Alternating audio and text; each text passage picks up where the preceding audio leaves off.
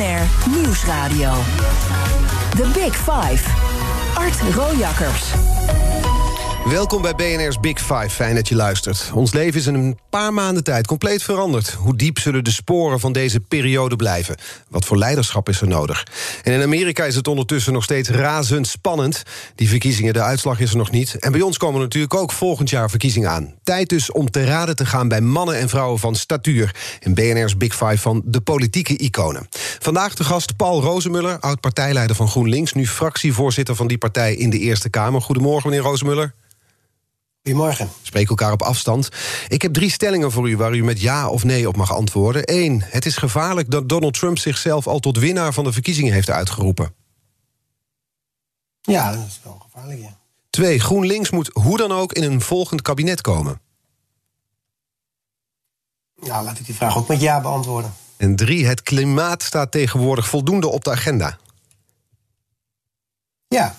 Kijk, drie keer ja. Dat is een positief begin van dit, uh, dit uur. We gaan alle drie de thema's komen nog uitgebreid terug. Laten we beginnen bij Amerika. Ik schat u in als iemand die niet op Trump zou hebben gestemd. Klopt dat? Dat is een goede inschatting. Ja, ja. ja dus u, u, bent, ja. u bent blij met die waarschijnlijke, want daar lijkt het toch op, hè, dat Joe Biden op weg is naar het Witte Huis. Als we de tussenstand van nu maar even aanhouden. Bent u daar blij mee? Nou, kijk, hier geldt denk ik ook wel het goede Nederlandse gezegde: prijs de dag niet voor het avond is. En Mhm. ik denk dat we dat letterlijk moeten zeggen. Tenminste, bij ons is het nu ochtend en in Amerika is het uh, begin van de nacht. Mhm. Uh, het, je gaat toch wel een beetje door zo'n rollercoaster. Hè? Dus toen ik gisterochtend wakker werd, toen dacht ik van nou, misschien is er een uitslag. Ik kan me dat nog goed herinneren van vier jaar geleden. Toen werd ik ook zo vijf uur eh, in de vroege ochtend wakker. En uh, dan gaat je hartslag omhoog. En toen zet ik de radio aan. Of de, ging naar beneden de televisie, weet ik niet precies. Maar ja, dat ging nog via de radio toen. En uh, er was ook de eerste uitslag was, ja, weet je, Trump heeft gewonnen. En ik dacht, ik werd een paar keer wakker s'nachts. En toen dacht ik, ja, ik ga er toch niet uit. En, uh, want het bepaalt zo je dag als je dan gewoon echt nauwelijks slaapt. Mm -hmm. dus, uh, ik heb jonge kinderen, ik weet er alles van. Ja, nou ja, oké. Okay. En um, dus gisterochtend wisten we eigenlijk nog niet zoveel. Behalve dat het heel spannend was. En eigenlijk ook dat de peilingen ernaast zaten. En eigenlijk misschien ook wel dat de Democraten het minder goed gedaan hadden dan gedacht. En eigenlijk ook wel dat, um, nou ja, in dat beeld wat je dan van CNN en van de Nederlandse televisie meekrijgt. Uh, dat Trump een lichte voorsprong heeft. En dat kantelt op een gegeven moment in de loop van de middag. En dan merk ik aan mezelf wel dat ik met al die Zoom-vergaderingen die ik dan de hele dag heb. tussendoor natuurlijk toch naar de website van de NOS kijk of, of uh, radio. Toch in de gaten houdt. Uh, CN. Ja, ja, zeker. En eigenlijk eerlijk gezegd, ik weet niet hoe vaak, maar ik denk niet dat er een uur is geweest waarin ik niet probeer een soort update voor mezelf te krijgen. En dat kantelde eigenlijk een beetje gistermiddag. En uh, nou ja, kijk, nu lijkt het erop dat uh, Biden de grootste kans heeft. En uh, ja, dat zou, mij, dat, zou mij, dat zou mij een hele goede uitslag lijken. Voor, voor de wereld, voor Nederland en voor Amerika. Ja, als we die uitslag dan, hè, laten we het daar over Joe Biden hebben. Maar Trump heeft, dat is ook de tussenstand, 5 miljoen meer stemmen nu al dan de vorige keer, dan vier jaar geleden. En dat na een presidentschap dat in de ogen van, nou, ik denk de gemiddelde Nederlander toch vooral geschetst kan worden met relletjes en schandalen. Uh, hoe verklaart u dat? Nou, kijk, dit is toch allemaal een beetje psychologie van de koude grond hoor. Maar uh, kijk, ik denk dat zijn boodschap. Uh, he, maak Amerika groot. Dus die wat meer conservatieve. Traditionele nationalistische boodschap. Ja, dat die dus wel voor een deel is aangeslagen. Dat vond ik zelf in de aanloop naar deze verkiezingen. Uh, je probeert er, ook in mijn rol, je probeert er toch ook af en toe een beetje neutraal naar te kijken. Hoe mal uh, uh, Trump ook is. En zich af en toe ook uit, of regelmatig uit. Um, hij heeft natuurlijk wel een boodschap. En dat is deze boodschap. Hè. Dus, uh, dat is een boodschap die is gericht op het land. Dat is een boodschap die is gericht op de economie. De rest is eigenlijk allemaal bullshit. En. Uh, Ja, als je daar nou tegenover zet, want dat verbaasde mij wel, wat wij meekrijgen van de campagne van Biden. Dat is de, eigenlijk de hoofdboodschap is van ja, stuur deze malle president van vier jaar weg. Ja, zijn boodschap was volgens mij vooral ik ben niet Trump. Maar waar Biden nou precies voor staat, moet je ook de gemiddelde Nederlander nou niet vragen. Nee, precies. En natuurlijk, hij zal veel meer investeren in internationale relaties. Tuurlijk. Uh, hij zal waarschijnlijk het uh, klimaatverdrag wel weer tekenen. Natuurlijk. Ook hij heeft zijn plannen met betrekking tot zorg, armoedebestrijding, economie. Uh, en Trump heeft natuurlijk, denk ik, uh, wel geluk gehad gewoon bij een feit dat uh, in ieder geval tot de coronacrisis, ja, in de wereldeconomie, het, in ieder geval in het westerse deel van de wereld, het goed ging. Hè? Dus ik denk eerlijk gezegd dat, ja, dat het niet overdreven is te zeggen dat als die coronacrisis er niet was geweest. Had hij op zijn sloffen gewonnen. Nou ja, dan was het misschien minder spannend geweest, laat ik het zo zeggen. Ja, maar nou, of, hij, of Trump nou blijft of dat hij nou verliest... hij blijft natuurlijk een enorme factor met, zijn, met die enorme achterban. Ik zei het al, 5 miljoen stemmen meer... een enorme uh, schare volgelingen op, op Twitter... groot bereik in, in de media. Dus of hij nou in het Witte Huis blijft of niet... hij zal die politiek blijven beïnvloeden. Ja, dat denk ik wel. Maar het, het scheelt natuurlijk wel of die, uh, of die de voormalig president is of dat hij nog president blijft. Hè. Dus dat is, in die zin is dat echt nog wel natuurlijk uh, hartstikke spannend. Uh, maar ik denk wel dat hij op een bepaalde manier zal die ook wel iets uh, definitief uh, veranderd hebben. Hè. Dus ehm, uh, ik denk dat degene, en daar is Biden er natuurlijk één van, en uh, Kamala Harris, die dan zijn running mate is, en uh, ja, waarschijnlijk dan de volgende leider van de Democraten, omdat je je niet kunt voorstellen dat als je straks 81 bent bij de volgende verkiezing, als hij het zou winnen, dat je nog een keer opgaat. Dus hij is natuurlijk toch een tussenpauze. Dat je, dat je iets gaat zien van het feit dat die mensen die gepokt en gemazeld zijn in, in Washington, ehm, ja, dat dat dat toch niet de meest favoriete kandidaten zijn van, van heel veel Amerikanen. Hè? Dus er is een soort. Ik heb dat ook wel met reizen gemerkt in der tijd. Ja, dat er toch een vrij sterke afkeer is van. Uh, ja, dat noemen we hier Den Haag. Dat heet dan daar Washington. Maar die afkeer is daar sterker dan hier. Ja. En toch zei u, ja, kijk, het is, het is goed voor uh, Amerika, het is goed voor de wereld, het is goed voor Nederland als, als Biden deze verkiezingen wint. Op wat voor manier is het eigenlijk goed voor, de, voor Nederland, vindt u? Nou, omdat ik denk dat de relatie tussen Amerika en Europa veel beter zal zijn. Ook daarin zeggen allerlei deskundigen natuurlijk: het gaat niet meer terug naar zoals vroeger. Um, maar ik denk dat het voor vrede en veiligheid beter is. Ik denk dat het voor internationale relaties en verbindingen beter is. Ik denk dat het voor handel beter is. Ik denk dat het voor een vraagstuk uh, wat bij uitstek internationaal is, uh, de klimaatbestrijding, dus uh, de, het antwoord op de klimaatcrisis, wat je toch met elkaar moet nemen. denk aan het verdrag van Parijs, waar Amerika onder Trump zijn handtekening weggehaald heeft. Ik denk dat Biden dat zal herstellen. En uh, Amerika is natuurlijk een grote vervuiler, maar Amerika moet natuurlijk toch ook zijn aandeel nemen in de energietransitie. Uh, ja, dat is eigenlijk onder Trump vrij kansloos en dat is wat kansrijker. Weliswaar waarschijnlijk in een te laag tempo, maar hoe dan ook. Uh, dat is toch kansrijker onder Biden. Dus dan noem ik zo een aantal punten. Ja, en daarmee is het dus dan, hè, daar begonnen we mee. Bent u blij met die waarschijnlijke overwinning van Joe Biden? Gisteren was hier de Hoop Scheffer te gast. Ja, de Hoop Scheffer die zei: Nou, het is maar de vraag of het voor Europa zoveel uitmaakt. Amerika, ook onder Obama, keerde zich al enigszins af van Europa. We zijn minder belangrijk voor het land.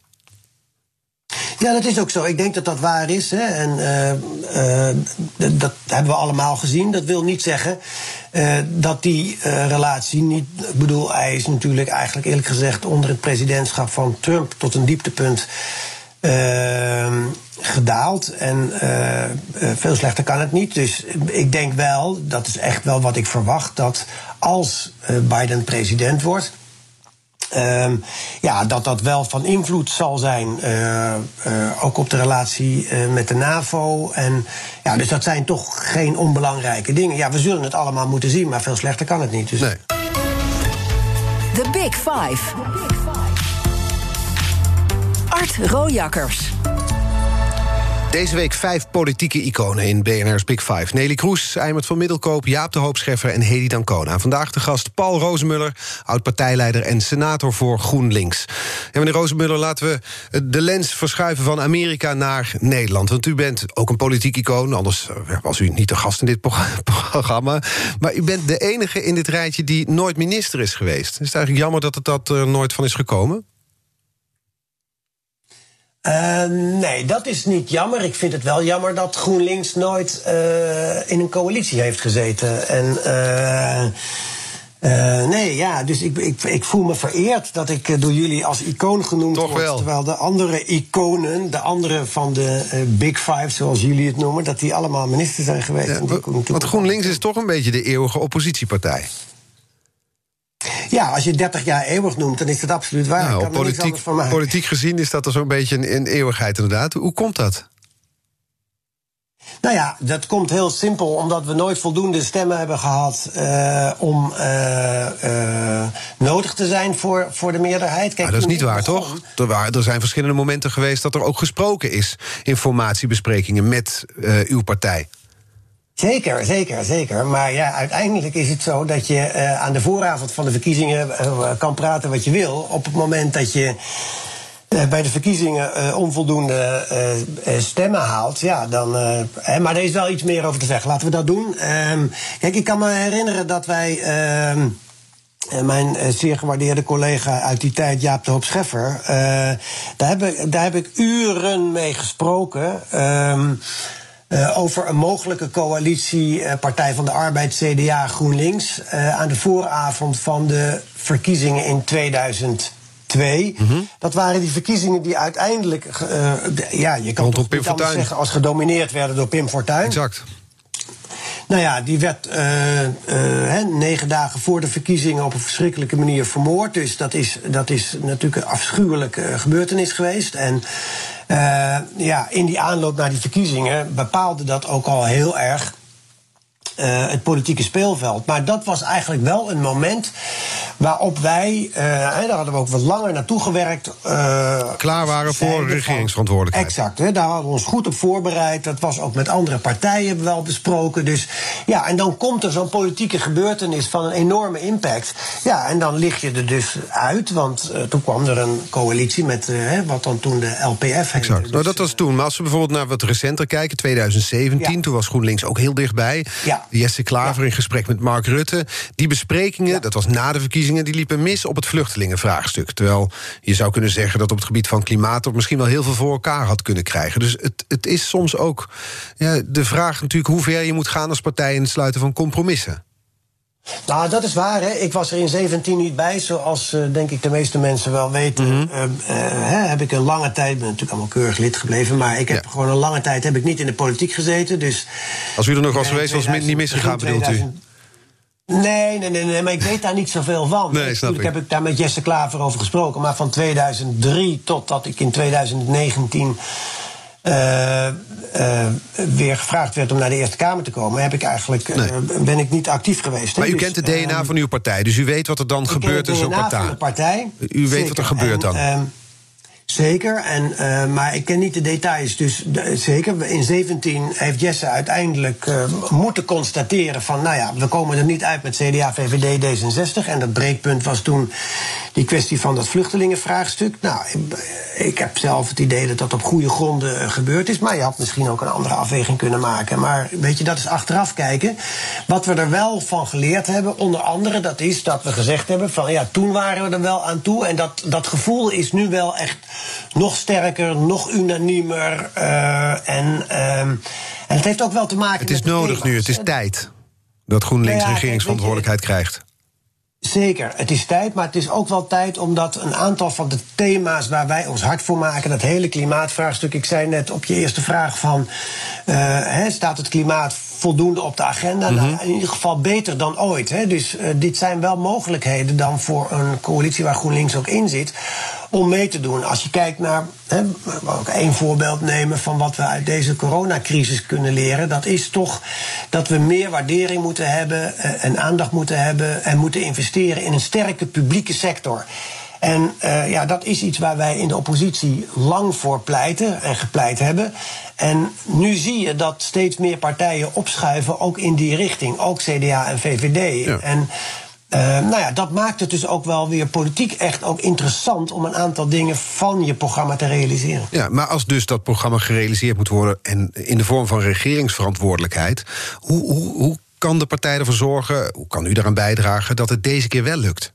Dat er een minister van, vanuit GroenLinks wordt geleverd, minister Rozemuller bijvoorbeeld. Nou, kijk, uh, kijk, het mooie van mijn leeftijd is dat, dat je die persoonlijke ambities allemaal niet meer hoeft te hebben. Nee, nou laten we die persoonlijke Maar, ambities eh, varen. Maar het, het project Ja, GroenLinks nee, in, ja. in het kabinet, hoe, hoe, hoe kan de Ja. partij ervoor zorgen dat het deze keer, volgend jaar hebben we die verkiezingen, dat het wel lukt? Nou, kijk, door. Ik denk in hoofdzaak twee dingen. Eh, eh, het concept verkiezingsprogramma ligt er. Dat is verder niet verrassend. Eh, en daar herkennen mensen GroenLinks in en mensen kennen onze prioriteiten. Dat doe je dan ook op basis van. Je doet het zo actueel mogelijk. Je, probeert ook duidelijk te maken in welke tijd leven wij. Kunnen wij de goede lessen uit deze coronapandemie trekken? En uiteindelijk gaat het dan toch ook om, eh, hè, dat, daar, daar begint het allemaal mee, een goede campagne en natuurlijk een goede uitslag. Hè? Ja, dus want- die uitslag moet niet tegenvallen. Oké, dat is één. Precies, Twee want op dit moment staat de VVD eenzaam bovenaan natuurlijk in de peiling. En GroenLinks staat Exact. op 14 zetels, volgens mij. Precies het aantal dat de partij Ja, nu heeft. zoiets. Hè? Dus het is een soort groepje van partijen met CDA en. eh, Maar laten we uit, even voor het gemak uitgaan van deze uitslag dan maar. Dan komen er, komt er weer zo'n ronde formatiebesprekingen. Dat, is al Ja, dus weer, ja. hè, dat wordt dan weer ingestart door Mark Rutte. Ervan uitgaande dat de Ja. wereld eruit ziet zoals nu. En dan Ja. schuift Klaver daar aan tafel. Die stuurt nog een appje, beste Paul. Hoe moet ik het aanpakken? Wat zegt u dan tegen hem? Nou, kijk, dat bespreken wij al. Ik hoef niet zoveel op dat terrein tegen hem te zeggen. Maar ehm, eh, wat, we, wat we dan moeten doen, dat is natuurlijk eh, gewoon blijf zitten. Hè? Dus dat is denk ik les 1. Niet weglopen van die tafel.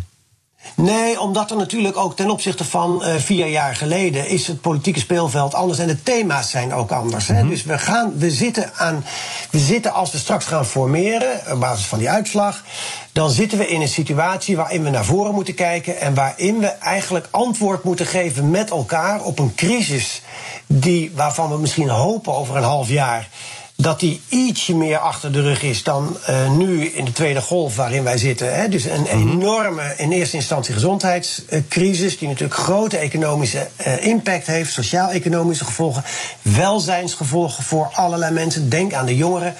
Eh, terwijl de ouderen natuurlijk het meest eh, risico lopen als het gaat om het virus.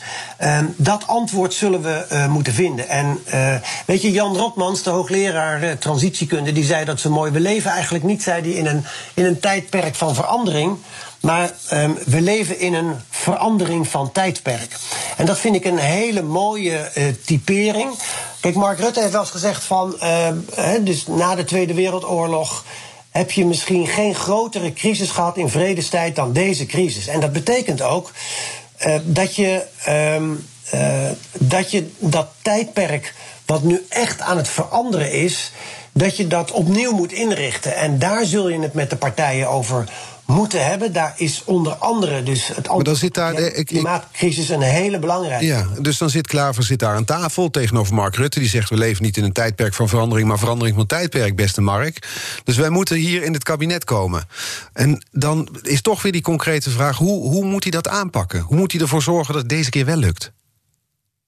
Nou ja, door de verbinding te zoeken met ook de ontwikkeling die de VVD doormaakt. Hè? Want kijk, het is wel grappig dat de VVD natuurlijk eh, een aantal jaren geleden nog weinig op had met dat hele vraagstuk van klimaat. Dat is echt veranderd. De VVD, eh, maar ook andere partijen. ehm, eh, scharen zich achter dat ehm, eh, klimaatverdrag in Parijs. Dat is anders geweest. Hè? Dus ik zie dat er op een aantal thema's eh, verbindingen zijn tussen partijen die op zich ver van elkaar staan. VVD GroenLinks. Hè, en laten we ervan uitgaan dat de VVD ook een, eh, een hele goede uitslag boekt. Zoals je het allemaal zo ziet. Dat, dat is even de, de, het uitgangspunt van het gesprek. Precies. Ehm, maar, dan, maar je ziet ook bijvoorbeeld dat de VVD heeft afstand genomen van eh, een zo klein mogelijke overheid.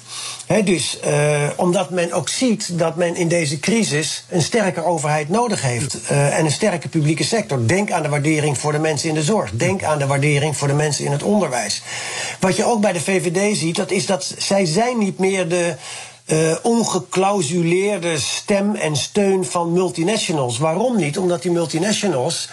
Uh, hun maatschappelijke antenne, met allerlei incidenten die we gehad hebben, staat gewoon verkeerd afgesteld. En ook de VVD ziet dat die belastingvoordelen die die hele grote bedrijven af en toe krijgen, dat dat gewoon niet meer uit te leggen is. Ja, dus eigenlijk is de VVD GroenLinks geworden, zegt u. De verbinding zoekt dat je ook de verbinding zoekt in gesprekken die je in zo'n formatietafel hebt, maar eigenlijk ook nu al. Hè. Dus ja. het is wel grappig. Ik heb in de Eerste Kamer nu net een initiatief genomen samen met mijn collega uh, Annemarie Jortsma, fractievoorzitter van de VVD. Mhm.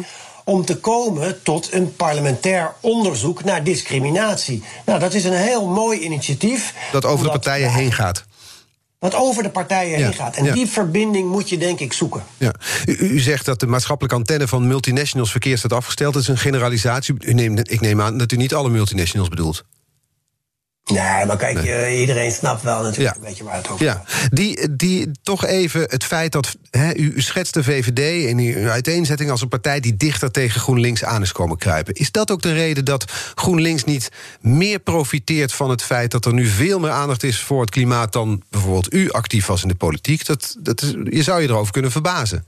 De, de klimaatpartij bij uitstek. Dat, Nee, maar kijk, ik, ik, denk dat dat niet waar is. Ik denk in de tijd dat uh, ik actief was in de politiek, en dan heb ik het dus tot, hè, dus in de Tweede Kamer, tot 2002, 2003. Eh, ik ben in begin 2003 vertrokken. Uh, hè, toen viel dat kabinet mm -hmm. 1 en toen was het voor mij uh, het moment om het stokje aan Femke Halsema over te dragen. Toen was het echt heel hard knokken om dat vraagstuk van natuur, milieu, klimaat op de agenda te krijgen. Als ik nu kijk uh, wat er gebeurde toen ik weer terugkwam. Uh, en toen hadden wij in uh, anderhalf jaar geleden de verkiezingen voor de provinciale yeah. staten. Die gingen gewoon helemaal over klimaat. Dat ging helemaal over die stikstofcrisis. Dat is nu ietsje naar de achtergrond verdwenen. door corona. Begrijpelijkerwijs door ja. de coronacrisis. Maar onverminderd is dit een heel groot vraagstuk. Dus wij zijn natuurlijk ontzettend blij dat met internationale verdragen, internationale aandacht, maar ook nationale uh, juridische uitspraken die dan geleid hebben tot bijvoorbeeld zo'n uh, stikstofcrisis, ja. maar ook gewoon de, de, de, de vraag: wat betekent het verdrag van Parijs voor Nederland en wat moeten wij doen om ons aandeel uh, te nemen. Hè? Dus ja. daar zie je eigenlijk dat het niet meer gaat over het verschil over is klimaat belangrijk. Dat verschil tussen VVD en GroenLinks gaat over prioriteit, urgentie, snelheid. Helder. En eigenlijk niet meer over de richting. Kijk, het nee. verschil over de richting, dat is het verschil met de PVV, met Forum. Ja. Want dat zijn eigenlijk klimaatontkenners. Hè. Die zien het probleem niet. Nee, maar, en, maar met nou, de partij waarmee u mogelijk een kabinet zou kunnen vormen, mocht het daarvan komen, daar zijn die verschillen niet meer zo groot, zegt u. We gaan het straks hebben over het feit dat die coronacrisis toch de klimaatdiscussie op dit moment lijkt te verdringen. Maar volgens uh, Paul Rozemuller is dit juist het moment om groen te investeren. Daar gaan we het over hebben. De tweede half uur van BNR's Big Five van de politieke iconen. BNR Nieuwsradio. The Big Five. Art Rojakkers. Welkom bij het tweede halfuur van BNR's Big Five. Deze week spreek ik met vijf politieke iconen. Nelly Kroes, Eimert van Middelkoop, Jaap de Hoopscheffer en Hedy Dancona. En vandaag de gast op afstand Paul Roosmuller, leider van GroenLinks in de jaren 90... en nu fractievoorzitter in de Eerste Kamer voor die partij. Meneer Roosmuller, in hoeverre zal corona de hele verkiezingsstrijd hier in Nederland kleuren, denkt u?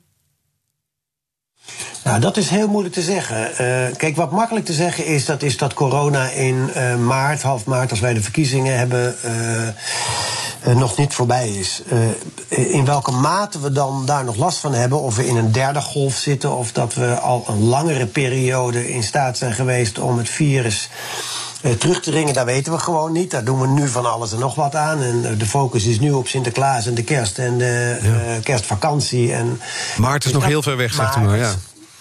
Ja, kijk, dus kijk, weet je, we hebben het over een periode van, wat is het, uh, ruim vier maanden. Mm -hmm. uh, dat is natuurlijk, dat gaat heel snel, maar er kan ook nog op het terrein van corona kan er ook nog heel veel gebeuren. Ja. Laat onverlet dat ik denk.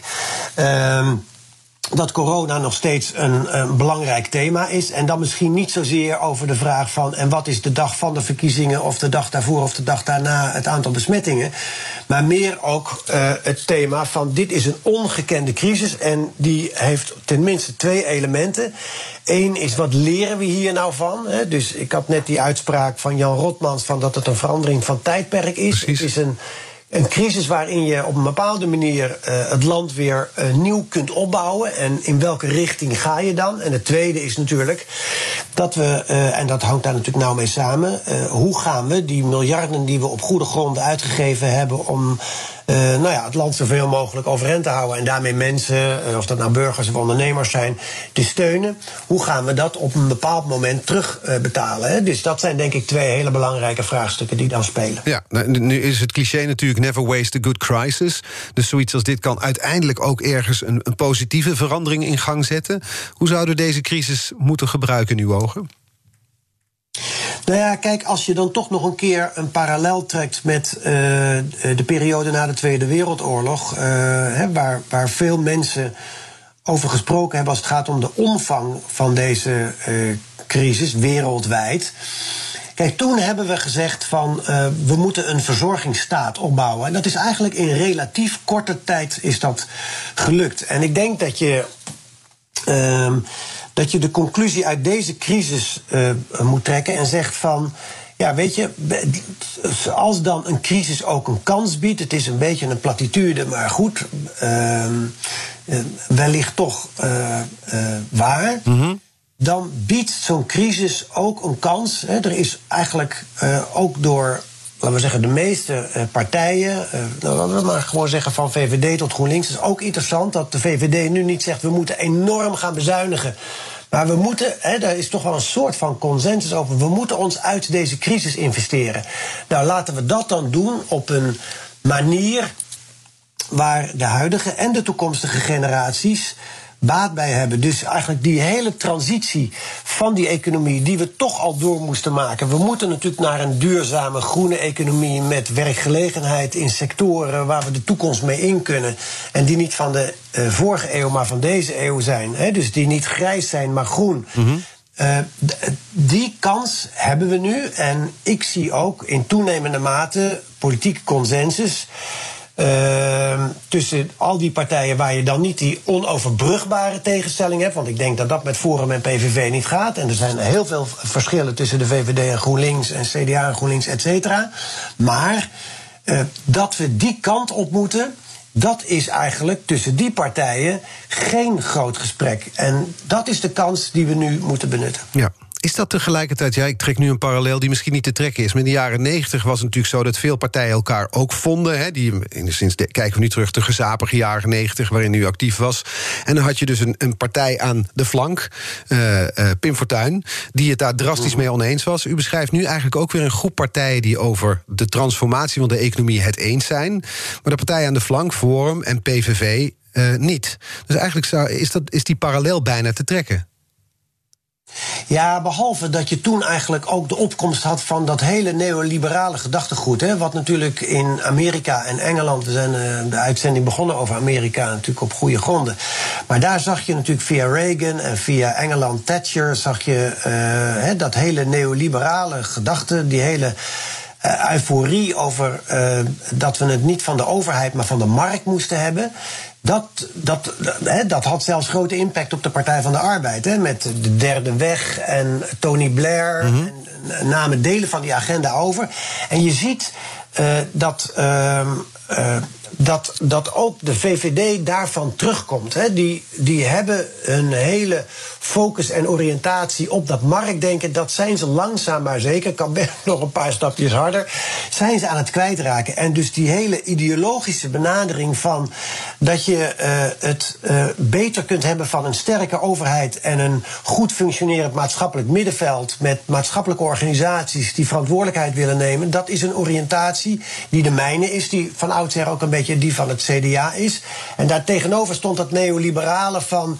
Uh, uh, nou ja, de VVD mm -hmm. en D66 had daar ook iets van. En, en, en die partijen komen daarvan terug. Dus in die zin is het ook een interessante tijd. waarin je kunt zeggen van. nou ja, die verschillen zijn er minder. Er zijn tal van uh, verschillen uh, hè, in inhoud, tempo, prioriteit, urgentie, et cetera. Maar de agenda als zodanig, namelijk we moeten vergroenen, we moeten een sterke publieke sector hebben, we moeten investeren in het bedrijfsleven, maar dan wel in de toekomst van het bedrijfsleven. We moeten Europees samenwerken. Europa was voor Mark Rutte een aantal jaren ja. geleden enigszins een grubbel. Maar dat is eigenlijk nu dat meer gepassioneerd over Europa. Ja, dat maar... zijn toch belangrijke veranderingen. Precies, maar dat is precies mijn punt. Je zou dus kunnen zeggen, als u het zegt, dat de, zeg maar de, de traditionele partijen het steeds met elkaar eens raken over al die punten die u net noemt, dat dus uh, proteststemmen, zoals u dat fenomeen kent uit de jaren negentig, uh -huh. in dit geval op PVV, bedoel, die staan ook niet slecht voor in de peilingen. Dus je krijgt weer een heleboel nee, partijen die zo op elkaar lijken dat mensen zich daarvan afwenden, wellicht. Nou ja, kijk, uh, er is nog een ander vraagstuk. Hè. Dat is, uh, daar heb ik vorige week, of uh, ja, vorige week was dat bij de algemene beschouwing in de Eerste Kamer. Die ja. op goede gronden hè, spelen die zich meestal een beetje af in de schaduw van de politiek. En er is ook niet zoveel aandacht voor, dat is ook verder prima. Zo gaat het dan. Maar ehm, daar ook wel, ja, nou ja, ook wel een, een verhaal gehouden wat ging over het feit dat er in een crisis als deze de partijen die, die in ieder geval dezelfde richting op willen dat die elkaar wat makkelijker zouden moeten kunnen vinden uh, dan de partijen, je hebt ze net genoemd, waar toch eigenlijk de, uh, de tegenstelling veel groter mee is en uh, ik denk onoverbrugbaar. Um, en dan moet je elkaar ook vinden. En we, we zitten nu, en dat, dat vind ik wel echt een groot vraagstuk. We zitten in een van de grootste crisis van de laatste tientallen jaren. Dat is echt niet overdreven. En we zitten met 15 partijen in de Tweede Kamer, 14 partijen in de Eerste Kamer. En um, nou ja, dat mag dan allemaal zo zijn. Is dat te veel? Dat betekent in ieder geval. Nou ja, kijk, dat. Maar uh, je, je, ja, je moet dan toch veel meer gericht zijn op wat bindt ons in plaats van wat scheidt ons. En dat zou ik wel willen. Ik weet dat de, de, de legitimatie van het bestaan van politieke partijen is dat ze zich onderscheiden van uh, de ander. Want anders had je jezelf niet opgericht. Ik ben lid geworden van een partij die ontstaan is uit vier partijtjes. En uh, nou ja, wij werken bijvoorbeeld in de Eerste Kamer heel intensief samen met de Partij van de Arbeid. Dat gaat gewoon hartstikke goed. En uh, je ziet ook Lodewijk Asscher en Jesse Klaver uh, hè, steeds meer samen optrekken. Dat zijn allemaal wel bewegingen die ik heel belangrijk vind. Ja, want als u zegt, die samenwerking dat is goed, er zijn te veel partijen, dan, dan eigenlijk hoor ik daar een beetje tussen de regels door die, die, die droom die er wel vaker is bij linkse partijen voor meer samenwerking. SP, GroenLinks, PvdA, misschien zelfs één grote linkse Volkspartij? Ja, nou, ik ben in ieder geval heel erg van samenwerken, ja. Dus, uh, dus dat zou een goed idee zijn? Ja, en er is overigens nu... Ja, en dan zul je zeggen van, ja, wie is daar dan tegen? Nou ja, niemand is daar tegen, want ik bedoel... Maar, we weten dat het woord samenwerken de meeste voorstanders kent... maar dat het in de praktijk heel ingewikkeld is. En dat heeft ook wel misschien iets te maken met de les die ik er zelf uitgetrokken heb... met het feit dat ik natuurlijk een beetje in de luwte van de politiek zit... een dagje in de week, op dinsdag Eerste Kamer. Maar tegelijkertijd hè, maken we natuurlijk ook wel met elkaar de analyses van wat zijn nu de grote vragen. Want de aanleiding voor dit blokje is toch van hè, hoe komen we dan, uh, hè, hoe, ziet, hoe ziet corona eruit, maar vooral van hoe gaan we nou de komende jaren verder. En ik denk zelf, dat is ook een belangrijk argument om die overeenstemming tussen die partijen te vinden. Dat is dat de uitdagingen waar wij voor staan. He, dus bijvoorbeeld die hele uh, vergroening van die economie. Maar bijvoorbeeld ook uh, nog eens heel goed kijken naar ons onderwijssysteem en stelsel. En doen we dat nou goed genoeg? Want ons onderwijs dreigt wat achteruit te uh, kachelen. Um, nou, zo zijn er meer van ja. dat soort vraagstukken. Hè. Dus hoe kijk je naar de publieke sector? Dat zijn grote transities die je door moet maken. En die zijn meestal niet altijd bestand tegen het ritme van de politiek, wat een vierjaarlijks ritme kent. Terwijl uh, dit de horizon veel verder reikt. eigenlijk een langere looptijd vragen. En daarom is, nou, dat hebben we met die klimaatwet en het klimaatakkoord ook gedaan. Dus je kunt wel degelijk met de partijen die ik net noemde, voor de langere termijn uh, afspraken maken en zeggen van nou, we gaan successievelijk die richting op. En natuurlijk, dat leg je dan voor aan de kiezer na vier jaar, maar je kunt die transitie uh, rondom energie niet in vier jaar realiseren. Je kunt de crisis op de woningmarkt die we nu hebben. Nee. Dat is een enorme crisis. Die kun je niet in vier jaar realiseren, maar daar moet je dan een meerjarig programma kijken. maken. Exact. En dan heb je elkaar wel een beetje nodig. Zometeen praat ik verder met uh, Paul Rozenmuller. Eerst naar Jurgen Rijman, want zometeen om 11 uur is er Ask Me Anything. Jurgen, waar gaan jullie het vandaag over hebben? The Big Five. BNR Nieuwsradio. Art Rojakkers. Hey, luister naar BNR's Big Five van de politieke iconen. Vandaag de gast Paul Rozenmuller. En meneer Rozenmuller, onze gasten stellen elkaar vragen via de kettingvraag. Gisteren was hier Jaap de Hoop Scheffer. En hij had deze enigszins wonderlijke vraag voor u. Ik zou hem de vraag willen stellen, eh, Paul, hoe is het met jouw hardloopbenen? En de achtergrond daarvan is dat uh, toen wij als fractievoorzitters uh, reizen maakten, en ik herinner mij een reis naar het Caribisch deel van het Koninkrijk, Curaçao, et cetera, gingen wij samen s morgens hardlopen. En dan keek ik alleen maar tegen de achterzijde van Paul Rozenmuller aan, omdat zijn benen een stuk sneller waren dan de mijne. Dus ik zou Paul willen vragen, zijn jouw benen op jouw gevorderde leeftijd nog altijd even snel als ze toen waren. Ja. ja, dat herinner ik me ook nog. Uh, ja, ik denk dat ik Jaap moet teleurstellen. Ah. dat, het, dat hier ook het antwoord weer uh, ja is. Ik weet niet, ze zijn niet even goed meer. Ik, ik, ik ben natuurlijk wel ietsje misschien... Nou, ik heb eigenlijk ook nooit blessures, dus ik kan wel zeggen ik ben blessure. Ik let wel iets beter op mijn lichaam. Uh, Jaap is natuurlijk ook ietsje ouder dan ik. Mm -hmm. maar ik bewaar eh, in eerste instantie dierbare herinneringen aan onze loopjes. Ehm, en, en is het toch eens warm en dan wil je ook nog praten, want wij uiteindelijk zijn wij toch beter, betere praters dan lopers. Ehm, en het is ook wel een mooi voorbeeld van, van goede verstandhoudingen die er zijn tussen, tussen politieke leiders. Want mensen zien het op televisie of op de radio natuurlijk alleen maar met elkaar met enige regelmaat botsen, et cetera. Maar dus, er ontstaan ook. Ehm, goede collegiale verhoudingen en, en uh, nou ja, bij tijd en wijle ook uh, vriendschappen. Dus, uh, maar ik loop nog steeds om de dag, okay. Jaap en luisteraars. Ja, het is niet anders. Nee, nou ja, heel goed. En tegelijkertijd gaat een carrière sneller dan je zelf denkt. Hè. Dit, deze, deze loopjes waar jullie het over hadden, zijn, is ook alweer een hele poos geleden. Eigenlijk uw carrière overziend, dacht ik in de voorbereiding... het verbaast me eigenlijk dat u nooit burgemeester bent geworden. Ja, mij niet, want uh, er is natuurlijk best wel uh, misschien een kans geweest dat ik dat uh, had kunnen worden. Ja, maar, Nijmegen bijvoorbeeld, of Amsterdam? Ja, nee, ja. Dit is het moment ja, om uit de school ja. te klappen hoor, dat kan dan wel. Ja, nee, is ook zo. Nou ja, we hebben een hele goede burgemeester in Amsterdam. Nee hoor, ik heb. maar er zijn wel gesprekken gevoerd, neem ik aan, toch? Ja, ik heb eerlijk gezegd zeker. Hè. Dus toen Femke uh, voor de vraag stond of ze dat zou doen. Nou, ik zou de werkelijkheid geweld aan doen als ik daar niet met haar over zou uh, hebben gesproken. Dus, uh, en ja, kijk, Femke en ik kennen elkaar natuurlijk goed. Dus daar is, uh, ja, daar is gewoon een vertrouwensband. Ja, en het werd dus Femke en niet u? Nee, en zeker. En daar was, daar was ik ook heel erg voor, zal ik maar zeggen. Ik, ik hoopte heel erg dat zij zou gaan solliciteren. Want ik denk wel dat als zij dat niet zou hebben gedaan, dan was wel de vraag, denk ik, in mijn richting gekomen of ik dat misschien had willen doen. En, en dan.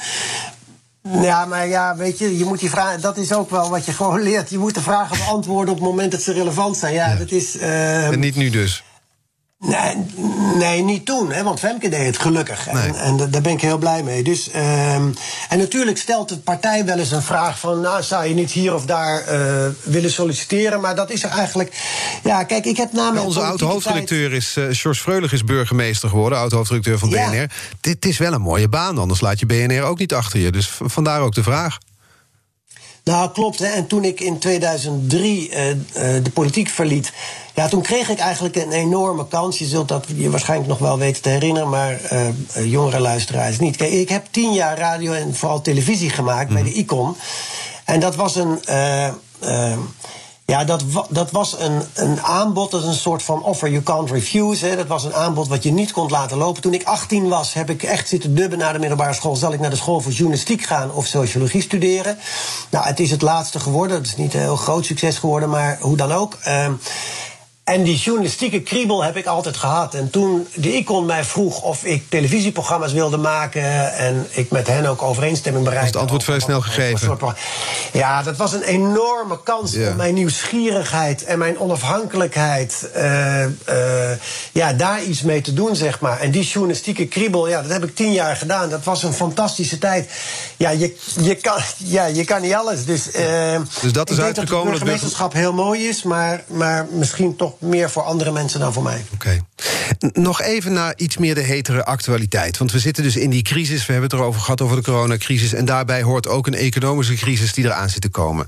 Miljarden overheidssteun die uitgedeeld, nou uitgedeeld is wat onrespectvol gezegd, maar die gegeven worden aan bedrijven. Bijvoorbeeld nu voor KLM. Dat speelt dan al die miljarden voor KLM. Hoe kijkt u daarna als GroenLinksman? Nou, dat, uh, daar kijk ik naar uh, uh, met de vraag van. Uh, wordt zo'n kijk, wordt zo'n bedrijf nu op de been gehouden? en worden daar voorwaarden gesteld die dan ook bijdragen aan de verandering die we na die crisis moeten doormaken. Kijk, ik denk dat weinig mensen gebaat zijn bij een faillissement van KLM. Um, dus dat je je als overheid uh, dat je dan steun biedt en garanties biedt, daar kan ik me iets bij voorstellen. Maar uh, daar moeten dan ook voorwaarden aan gesteld worden. En ik, wij, wij, vinden die voorwaarden, en dat vind ik dan ook zelf, laat ik het ietsje persoonlijker maken. Mm -hmm. Dan vind ik eigenlijk dat we strenger moeten zijn in uh, de voorwaarden die je aan die steun biedt. Dus strenger op? Op welk vlak? Nou ja, op het feit dat dan zo'n luchtvaartmaatschappij uh, uh, ook verder uh, vergroent en moet vergroenen, opdat het ook een sector is uh, waar we uh, de toekomst mee in kunnen. Hè? Dus dat het een onderdeel is van die economie die we naar, na de coronacrisis uh, moeten opbouwen. Dus zo kijk ik ernaar. Ja, ja. Dus, dus meer vergroenen in ruil voor die miljardensteun. Die, die kettingvraag, daar wil ik met u naartoe. Want morgen is de gast oud PvdA-minister Hedy Dancona. Wat zou u haar willen vragen?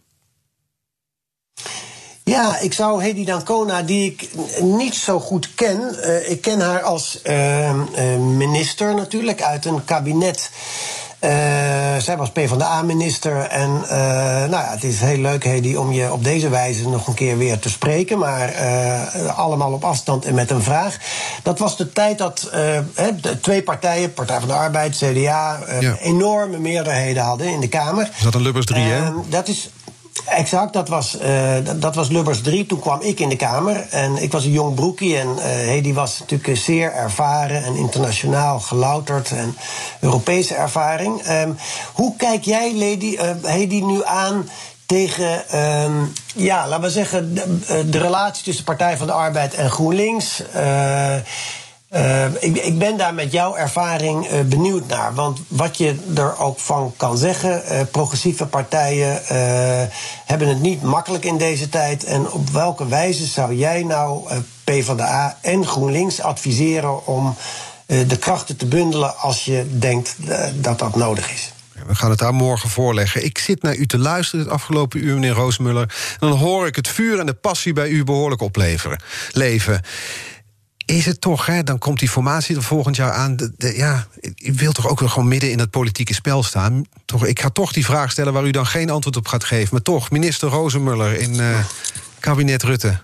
Volgend jaar, nee, 2021. Ik zal, ik, ik, ik, zal er ook, ik zal er ook een antwoord op geven. Kijk, ik vind dat je de dingen moet doen. Dus ik ben blij dat je uh, uh, vuur en passie bij me hoort. Ehm, en weet je, ik ben 64, dus uh, ik vind dat. Jong genoeg voor Amerikaanse presidenten? Zeker, zeker, zeker. Ja, ja, zeker, zeker, zeker. Maar je moet ook je plek kennen. En, uh, maar ik vind dat die jaren die je nog hebt op de arbeidsmarkt en ook daarbuiten, dat je die.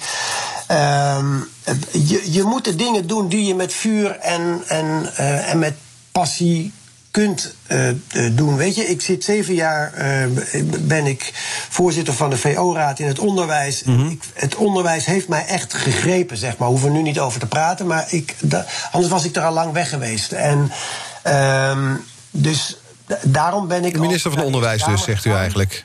Was het even samen mij geworden, hè? Nee, tuurlijk, mag dat wel. Ik snap, ik snap dat je de vraag moet stellen. Ja. Maar wat, het antwoord wat komt niet, hè? Nou ja, niet, niet dat ja, nee, nee, nee. Dus kijk, ik ben daar heel duidelijk over. Ik heb die persoonlijke ambitie helemaal niet. Maar ik vind het heel fijn om in de luwte mee te denken en actief te zijn. Om te kijken of wij GroenLinks in een volgende coalitie kunnen krijgen. Want dat vind ik hartstikke belangrijk. En ik vind mezelf daarin eigenlijk helemaal niet belangrijk. Nee, instrumenteel. Ik wil u danken voor het gesprek van de, eh, voor het afgelopen uur. Paul Rozenmuller. Eh, deze aflevering van BNR's Big Five is terug te luisteren, net als alle afleveringen. Ze zijn terug te vinden in eh, de BNR-app als podcast en ook op bnr.nl. Nu op deze zender Jurgen Rijman met Ask Me Anything. Tot morgen. Bij BNR ben je altijd als eerste op de hoogte van het laatste nieuws. Luister dagelijks live via internet. Jelle Maasbach. Wesley Weert. We zijn er voor je met het leukste, opvallendste, maar natuurlijk ook het belangrijkste nieuws. Tijdens de presentatie van die halfjaarcijfers toen die beurskoers in elkaar kukkelde. BNR Beurs. Voor de slimme belegger. Blijf scherp en mis niets.